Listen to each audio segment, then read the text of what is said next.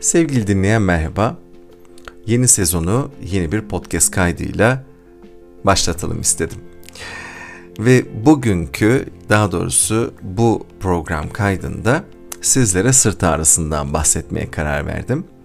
Bir süredir HG Yaşam Tasarım Atölyesi'nin Instagram hesabında fiziksel sağlığımızla ilgili, e, bedenimizle ilgili yaşadığımız bazı aksaklıkların bize ne anlatmaya çalıştığını, ne anlatmaya çalışıyor olabileceğini e, masaya yatırmaya karar verdikten sonra belli aralıklarla e, bunları yayınlamaya başladım.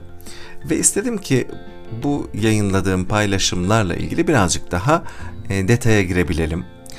E, biraz daha e, geliştirebilirim. Üzerine bir şeyler ekleyebilelim. Eğer sayfayı takip ediyorsanız belki oradaki soruları sırt ağrısı ile ilgili soruları kendinize e, tekrar sorabilir ve oradaki cevapların üzerine veya fark ettikleriniz üzerine bu e, yayını tekrar dinleyebilirsiniz veya durdurup ondan sonra dinlemeye devam edebilirsiniz. Bu yayın serisinde dikkat çekmeye çalıştığım şey şu. Acaba bedenimizin hangi bölgesinde yaşadığımız hangi aksaklık bizim e, duygusal veya zihinsel anlamda takıldığımız bir noktaya vurgu yapıyor. Hayatımızla, kararlarımızla, duruşumuzla, davranışlarımız ve reaksiyonlarımızla ilgili, biriktirdiklerimizle ilgili neyi değiştirebileceğimiz, neyi iyileştirebileceğimiz, neye artık ihtiyacımız olmadığı veya neyi hayatımıza katabileceğimizle ilgili acaba hangi mesajları vermeye çalışıyor? Ana fikir aslında bu. Şimdi sırt ağrısı sevgili Louis'in Tüm Hastalıkların Zihinsel Nedenleri isimli kitabında temel olarak 3 bölümde incelenir. E, sırtın orta bölümü, sırtın üst bölümü ve alt bölümü. Alt bölümü bildiğiniz gibi bel bölgesine tekabül ediyor ve gelecek kaygısı, maddi kaygılar üzerine e, oluştuğu ifade ediliyor. E, sırtın orta bölümü ve üst bölümü ise suçluluk duygusu özellikle ve desteksiz e, kalmaya karşılık geliyor. Ben bu e, podcast yayınında sayfamda da e, paylaştığım konseptle paralel olsun diye sırtın orta ve üst bölümü ne açıkçası biraz böyle göndermeler yapmak istedim. Biraz onu masaya yatıralım. Acaba oradan ne fayda sağlayabiliriz? Neyi fark edebiliriz? Neyin üzerine çalışabiliriz'e vurgu yapayım istedim. E, sırtın orta ve üst bölümü biraz önce de söylediğim gibi kişinin kendini suçlu hissetmesi ve bunun üzerine hele ki ağrı giriyorsa işin içerisine mesela sırtta tutulma belki başka bir şey olabilir ama ağrı e, daha çok kişinin kendine e, acı çektirmesi, kendini bir konuda cezalandırması. Neyi cezalandırma ihtiyacı hissederiz? Suçlu bulduğumuz bir konuyu. Bilinç düzeyinde olmayabilir. Çoğunlukla bilinçaltı düzeyinde kökü çok eskiye dayanan e, kendimizi hatalı bulduğumuz bir konuda suçlamalarımız olabilir. Bizler hataları yani doğruları ve yanlışları bu hayata geldiğimiz andan itibaren aile büyüklerimiz, e, otorite olarak kabul ettiklerimiz, konu komşu, arkadaş çevresi, öğretmenler ve ilerleyen yıllarda ekibe eklenen kişiler üzerinden aslında ediniyoruz ama temelde temel yargılarımızı doğup büyüdüğümüz evde bizi bakan, bizi büyüten kişiler, daha çok büyüme sürecimizde bize eşlik eden kişilerin doğru yanlışlarıyla e, aslında bir şekilde şekilleniyor. E, dolayısıyla aslında bu doğru ve yanlışlar çok e, görece kavramlarken ve dünya üzerinde bu kadar kalabalık nüfus bir arada yaşıyor olmamıza rağmen sadece kendi küçük çevremizi dünyanın tek doğrusu kabul ettiğimiz için doğal olarak çünkü diğerlerine erişebilme şansımız yok o yıllarda. E, gözümüzü açtığımız ve sürekli bir arada soluk aldığımız, nefes aldığımız insanlar bizim için yegane doğru olarak e, kabul görüyor. E, kayıtlarımızda, veri tabanımızda diyeyim yani bilinçaltımızda. e, oradaki doğrular ve yanlışlar üzerinden kendimizi ve çevremizdeki insanları yargılıyor hale geliyoruz. E, nerede nasıl davranılır, ne şekilde hareket edilmeli, hangi hamleler yapılmalı veya neler yapılmamalı, nelerin eksik kalması büyük ve kötü sonuçlar doğurur gibi bir sürü yargımız var. Dolayısıyla bu yargılar içerisinden ne yazık ki de e, biraz böyle eleştirilme üzerine, e, eksiklik ve yanlışlık üzerine çok fazla parmak gösterilmesi, çok fazla e, değinilmesi üzerine yetiştirildiğimiz için var olan iyi şeylere ıı, odağımız vermekten ziyade yahut da onu alıp büyütme, onunla motive olmak yerine hatalar, yanlışlar, eksiklikler e, ve bunların maliyetleri üzerinden kendimizi motive eden bir sistemimiz var. Bu yüzden de ne yazık ki kendimizi suçlu bulduğumuz çok şey bulabiliyoruz. Birazcık yakından baktığımızda. E, kendimizi kötü hissediyoruz tabii doğal olarak suçlu hissettiğimiz için de. Kendimizi kötü hissetmek sonrasında da cezalandırılmayı getiriyor. Ağrı kısmını böyle tasvir edebiliriz çok kaba hatlarıyla. Suçluluk ve e, desteksizliği de bazı bir takım sorular sorarak belki bulabiliriz. Yani ben acaba kendimi hangi konuda, ne zaman, e, neden desteksiz hissediyorum? Kimden bir destek bekliyorum ve alamıyorum? Neden illa belli kişilerden bu destek bana gelmeli? Bir şekilde destek beklediğim kişileri neden hayatımın yöneticisi konumuna getiriyorum? Neden onları otorite kabul ediyorum? Neden beklediğim destek kendi kendime üretebildiğim bir şey değil? Ee, eğer ben dışarıdan bir destek bekliyorsam hayatımdaki bazı sorunların çözümlenmesi veya iyileşmesi için örneğin anlaşılmak, örneğin kabul görmek, örneğin başarmak, e, takdir edilmek e, veya teşvik edilmek her ne konuda olursa olsun eğer ben dışarıdan bekliyorsam o konuyla ilgili desteği, teşviği, e, itelenmeyi ne yazık ki hayal kırıklığına uğruyorum. Çünkü hayatın özüne baktığımız zaman e, eğer bir e, bedenimiz varsa, aklımız ve yüreğimiz varsa bunları en iyi şekilde kullanmak bizim sorumluluğumuz. Bu sorumluluğu biz yerine getirmeyip bir başkasından beklediğimiz zaman veya bir başkasına bunu bağladığımız zaman o zaman aslında e, kendi alanımızda tam doldurmamış oluyoruz. Kendi gereklerimizi tam yerine getirmemiş, kendi evrilmemizi, kendi gelişmemizi tamamlamamış.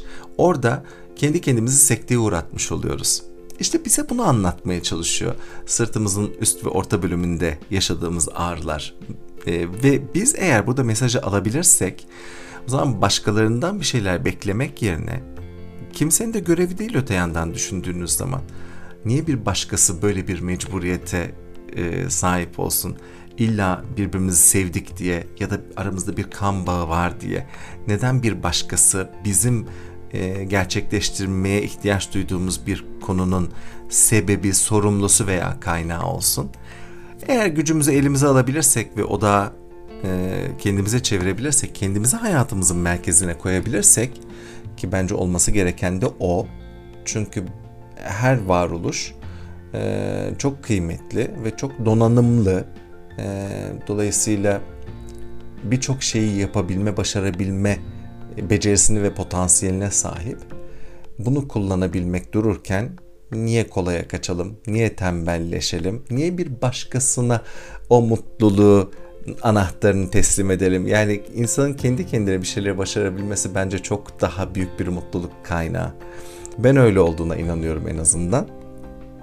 Her ne kadar bunun dışında bir varoluş bize öğretilmiş veya gösterilmiş olsa da kimse bunun gene sorumlusu olamaz. Biz bunu eğer fark ettiysek değiştirebilmek de elimizdeyse neden değiştirmeyelim?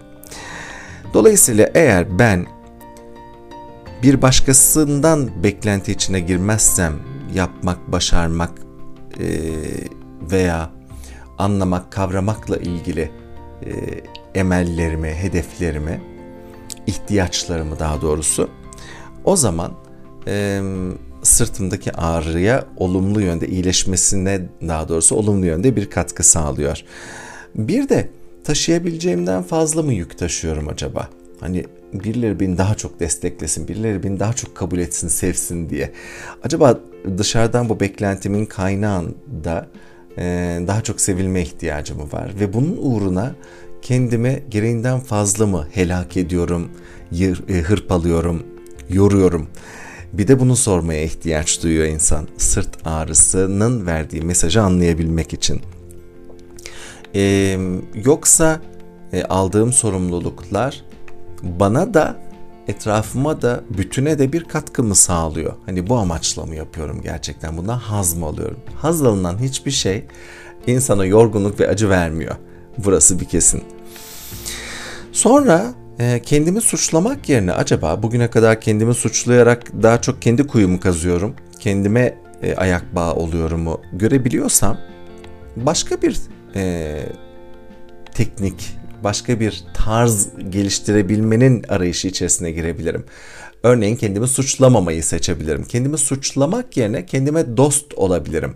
Acaba benim eksilerim nerede? Benim hangi artılarım var? Eksilerimi nasıl artıya çevirebilirim? Benden nasıl daha iyi bir ben ortaya çıkartabilirim?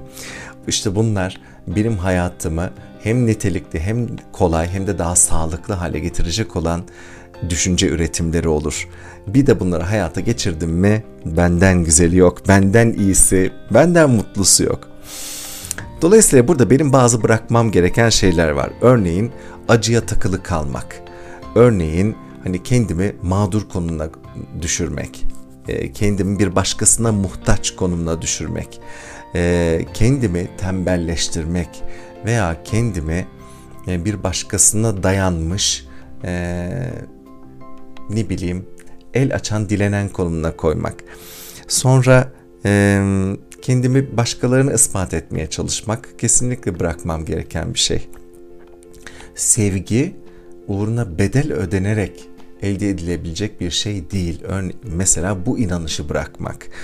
E, kendimi yargılamayı bırakmak. Yani yargılarımda çok katı olmayı, tutucu olmayı, kısıtlı olmayı bırakmak. Yargılarımı daha yapıcı hale dönüştürebilmek. Eğer illa bir konuda bir yargım olacaksa, örneğin şöyle bir yargım olabilir.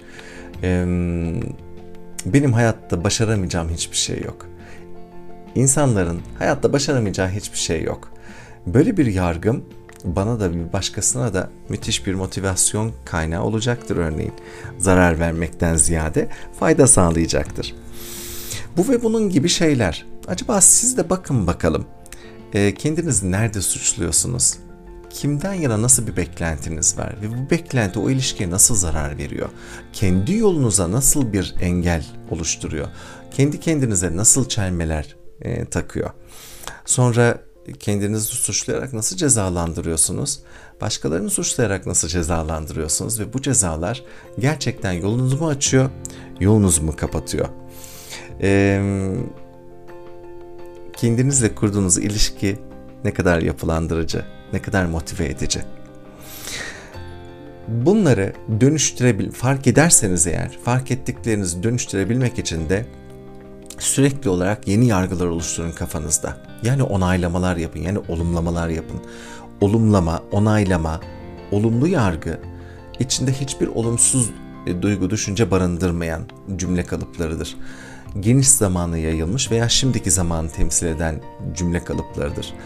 Gelecek gibi taşımayan yani gelecek e, ifadeleri kullanmayan cümle kalıplarıdır. Çünkü gelecekle ilgili yapılar yani ben başarılı olacağım diyorsam 10 yıl sonra da olabilirim, 30 yıl sonra da olabilirim. Beni yeterince motive etmiyor e, ve hayata geçirmeyi erteliyor. O yüzden şimdiki zaman geniş zaman. Örneğin ben acıyla beslenmekten vazgeçiyorum. Acıyla beslenmeyi bırakıyorum. Aklıma ve yüreğime daha fazla güvenmeyi seçiyorum. Benim çalışan bir aklım var. Ee, en doğru çözümleri üretebilen bir düşünce yapım var. Bir zekaya sahibim işte ne bileyim benim kocaman bir yüreğim var. Cesaretimi yüreğimden alırım. Benim sevgi dolu bir kalbim var. Sevgiyle kendimi iyileştiririm, hayatımı iyileştiririm. E, her zaman destek bulurum. Çünkü kendime de, bütüne de destek ve katkı sağlarım. e, kendimi onaylarım, kendimi artılarım kadar eksilerimle de olduğum gibi kabul ederim gibi gibi bir takım e, kabuller geliştirin. Bunlar bir süre sonra sizin gerçeğiniz olmaya başlıyor ve hayatınızın çok daha iyi yönde işlemesine inanılmaz destek veriyor.